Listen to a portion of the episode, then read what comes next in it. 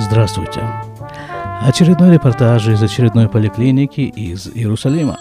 Вот звонят. Алло? Кен? А, алло, алло, Вот смотри, как они слетелись. Вот только начнешь делом заниматься, как тут же звонят из банка, тут суду предлагают. Бери, говорят, не хочу, не хочу, говорю, суду брать, суду брать не хочу. Хорошо, да, так вот, у нас э, из поликлиники, да, поликлиника, в которой я сижу, в самом буквальном смысле сижу, сижу, вот уже сижу час и четыре минуты, ни одного человека не видел живого, а тем более больного. А все дело в чем? А вот в чем. Сегодня что у нас? 26 августа 2019 года. А на еврейском календаре 25 число месяца Ав. Понедельник. Дело в том, что в Израиле вот эти вот три недели – это традиционное время отпусков – и все поехали в отпуск. То есть, э, ну вот э, вообще, э, понятно, что не учится никто уже давно ни в школах, ни в ешивах, нигде никто ничего не учится. Пациентов в поликлинике в это время очень мало. Медперсонала в поликлиниках тоже немного, все поехали.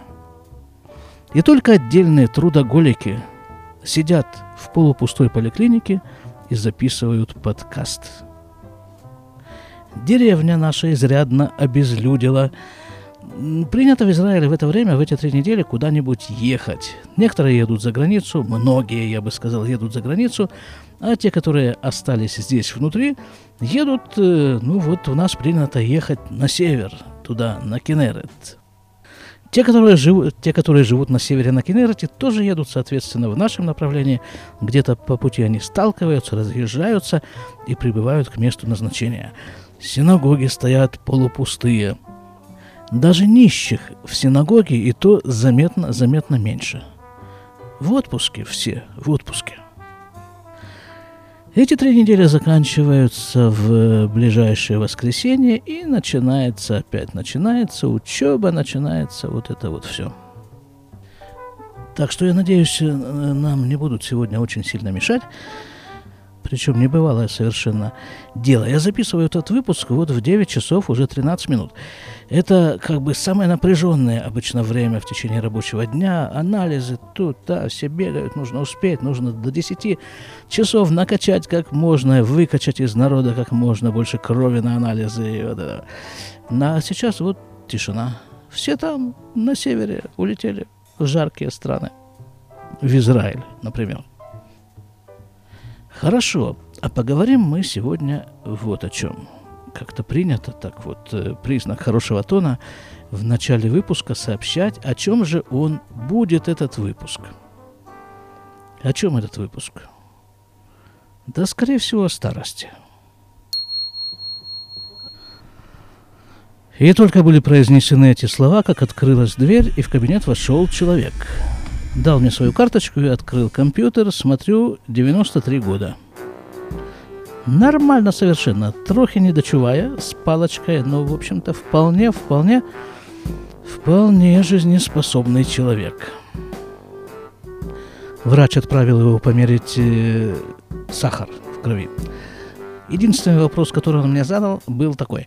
А вот этот врач, который меня отправил, он еврей? Я говорю, нет, араб. Как-то в наших поликлиниках все больше стало появляться врачей-арабов. «Араб?» — говорю я 93-летнему пациенту.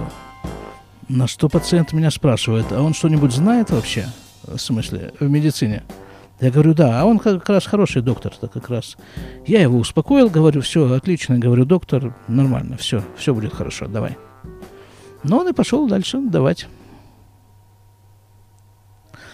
Ну, а теперь ближе к теме. Катаракта. Есть такая болячка. Катаракта. Для тех, кто не в курсе, я сделаю небольшой анатомический экскурс. Насколько я помню все это из курса анатомии, значит, вот глаз, да? Глаз. Вот этот черный кружок, который находится посредине глаза и который мы называем зрачок, это на самом-то деле дырка. И вот через эту дырку, собственно говоря, мы и видим. А непосредственно за зрачком находится хрусталик – это, по сути дела, линза. Линза, ну, такая она э, гамиш, как это? Линза, которая меняет свою форму. К ней прикреплены мышцы, которые занимаются вот изменением формы этой линзы. Если человеку нужно что-то рассмотреть вблизи, скажем, он читает, то тогда эти мышцы напрягаются, растягивают хрусталик, он становится более плоским, эта линза становится более плоской, и он э, хорошо видит вблизи. Если же ему нужно посмотреть вдаль этому человеку, то мышцы расслабляются, линза становится более выпуклой, и он хорошо видит вдаль. Те, кто видят, конечно. Вот таким образом это все дело работает. Ну, по определению, линза, хрусталик, должна быть прозрачной. Иначе как же через нее смотреть? Но в силу некоторых причин э, хрусталик, хрусталик мутнеет. Вот тут я посмотрел статистику, так вот там пишут, что в возрасте 65 лет у 50% населения есть в какой-то степени вот это вот самая катаракта, то есть помутнение хрусталика. А в возрасте 80 лет и старше это помутнение в какой-то степени есть у каждого. Граждане, у каждого. То есть вот э, в соответствии с этими статическими данными, если наука, конечно, не сделает колоссальный шаг в эту сторону, то к 80 годам наши с вами хрусталики несколько потеряют свою прозрачность. Неутешительный факт, но всегда есть надежда. Да, катаракта – это болезнь пожилых людей. Хотя бывает врожденная катаракта, есть всякие варианты катаракты, посттравматическая катаракта. Но в основном это пожилые люди – и вот у моей мамы тоже приключилась такая вот незадача – катаракта. И когда через несколько месяцев, а может быть даже лет, вдруг выяснилось, что само по себе эта штука не рассосется, мы начали думать о операции. Нужно было выяснить, где делают операцию, кто делает операцию, а где хорошо ее делают, а кто хорошо ее делает. Ну и вот таким образом мы себе выбрали хирурга, Хирурга мы себе выбрали и пошли мы к этому хирургу, да, в больницу, это все в больнице происходило. Да, нужно оговориться, что поскольку это вот такое вот массовое заболевание, массовое заболевание, которое после определенного возраста не избежать, то операция, техника операции по лечению катаракты, а лечение катаракты заключается в удалении помутневшего хрусталика и имплантации – другого свежего чистого хрусталика. Так вот эта вот операция, она отработана в мельчайших подробностях, отработана, отработана хорошо. Налажено производство самых разных синтетических хрусталиков, монофокальных, мультифокальных, есть эластичные э, синтетические хрусталики, ну и множество-множество всяких хрусталиков. Операция эта обычно проходит без всяких проблем. И вот мы решились, мы пошли. Пришли мы туда, да, в эту самую, ну не просто мы пришли, мы сначала пошли в поликлинику к э, офтальмологу, потом он нам дал направление, мы пошли в больницу, а там это целая серия процедур, целая, целая серия посещений. Сначала это предварительный осмотр уже в больнице, осматривает оперирующий хирург. Потом он назначает ультразвуковое исследование глаза. Потом осмотр непосредственно перед операцией Потом, и кажд, все это отдельное посещение. Вот каждая эта процедура – это отдельное посещение, которое мы все-все-все-все это прошли. И потом назначена дата самой операции. Хорошо, приходим мы на операцию, в назначенную дату, в назначенное время, и говорят нам, идите вот туда, вот туда и вот туда и налево, и мы идем туда и туда налево и попадаем в предоперационное отделение, которое представляет собой зал, большой зал – Весь этот зал разделен занавесками на такие вот ячейки. Ну, примерно где-то 3 на 3 метра каждая ячейка, и таких вот ячеек там, ну, наверное, 20-25. В проходах, э, довольно просторных проходах между ячейками снует разнообразный медперсонал, а внутри каждой ячейки происходит одна и та же картина – в каждой такой ячейке находится очень пожилой человек, одетый в операционную одежду, которая выдается человеку, который идет на операцию. Одноразовая шапочка, одноразовая что-то там на ноги, одноразовые трусы, извините, и многоразовая на все остальные участки тела. И вот в каждой ячейке сидит вот этот такой вот ряженый очень пожилой человек с нарисованной на лбу стрелкой. Таким образом отмечается, какой именно глаз нужно оперировать. А возле него сидит э, чуть менее пожилой человек, скажем так. Это сопровождающие, это, как правило, один из детей. Иногда люди приходят с супругами. Супруг сопровождает супруга. И вот эти вот самые сопровождающие дети, глядя на своих родителей, с содроганием понимают, что ведь пройдет еще не так уж и много лет, и они тоже оденут вот эту же одежду, им также нарисуют на лбу стрелку, и они подставят свой отмеченный стрелкой глаз под скальпель хирурга. А ведь нужно сказать, что глаз, катаракта – это ведь, как правило, не единственная проблема у человека в таком возрасте. Множество оперируемых прибывают туда на инвалидном кресле с палочками, ходунками, с какими-то другими системами подпорок, которые обеспечивают им передвижение в сторону операционной.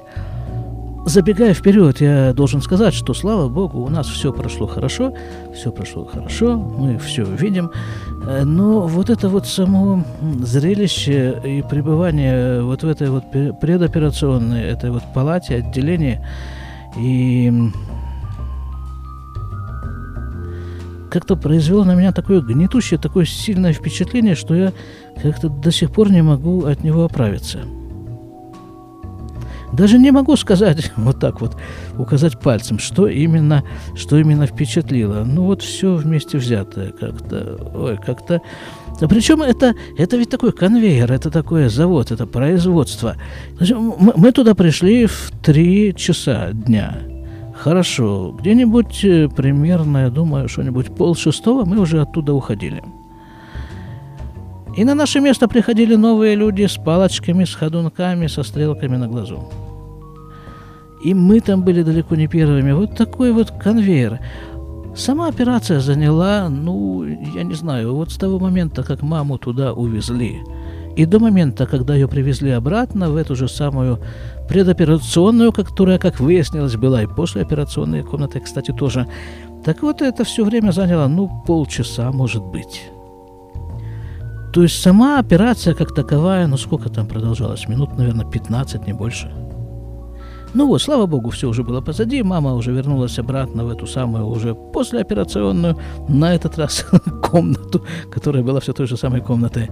Ее там накормили, да, выдали бумажку и где-то через полчаса примерно освободили. С повязкой на глазу. С рекомендациями. В рекомендациях было написано, что через два часа после операции нужно эту повязку снять и начинать капать капли. Капли мы заранее купили и начали капать. Вот такая была вот эта операция, да. А, а Появиться туда, в больницу, нужно было на следующий день, чтобы проверить, все ли там в порядке. Пришли, проверили, все в порядке, да. И вот на следующий день, на следующий день после операции, звоню я маме и спрашиваю, ну как? Мама говорит, да все бы ничего, но проблема в том, что я стала видеть. И то, что я вижу, как-то совершенно меня не устраивает – я вижу свое отражение в зеркале.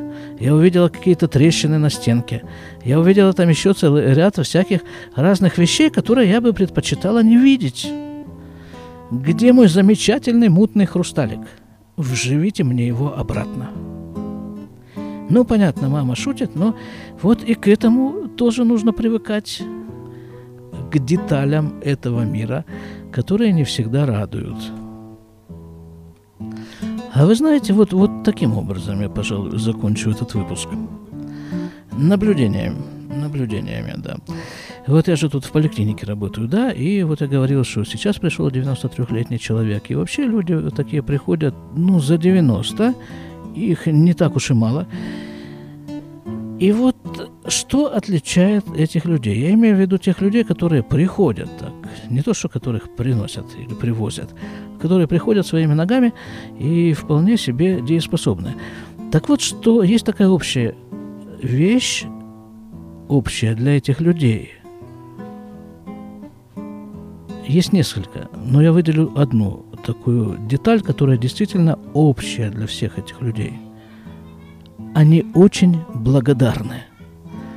Вот делаешь им какую-нибудь мелочь, или вообще ничего не делаешь, или там что-нибудь. Они благодарят тебя, причем благодарят совершенно искренне. Не просто так на ходу роняют, мол, спасибо, будь здоров. А вот от всего сердца они тебя благодарят, как будто действительно ты им сделал ну, что-то такое, что-то, ну, не знаю даже что. Они благодарны. Вот эти люди благодарны. Не знаю, сложно делать какие-то стати- статистические выкладки. Ну, может быть, вот это вот качество позволяет им э, в более-менее сносном состоянии добраться до вот такого вот пожилого возраста. Так что, ребята, возьмем себе это на заметку. Будем благодарны друг другу. Ну и, конечно же, создателю этого мира, который нас в нем до сих пор еще терпит. И даже иногда без катаракты. Будем здоровы. До свидания.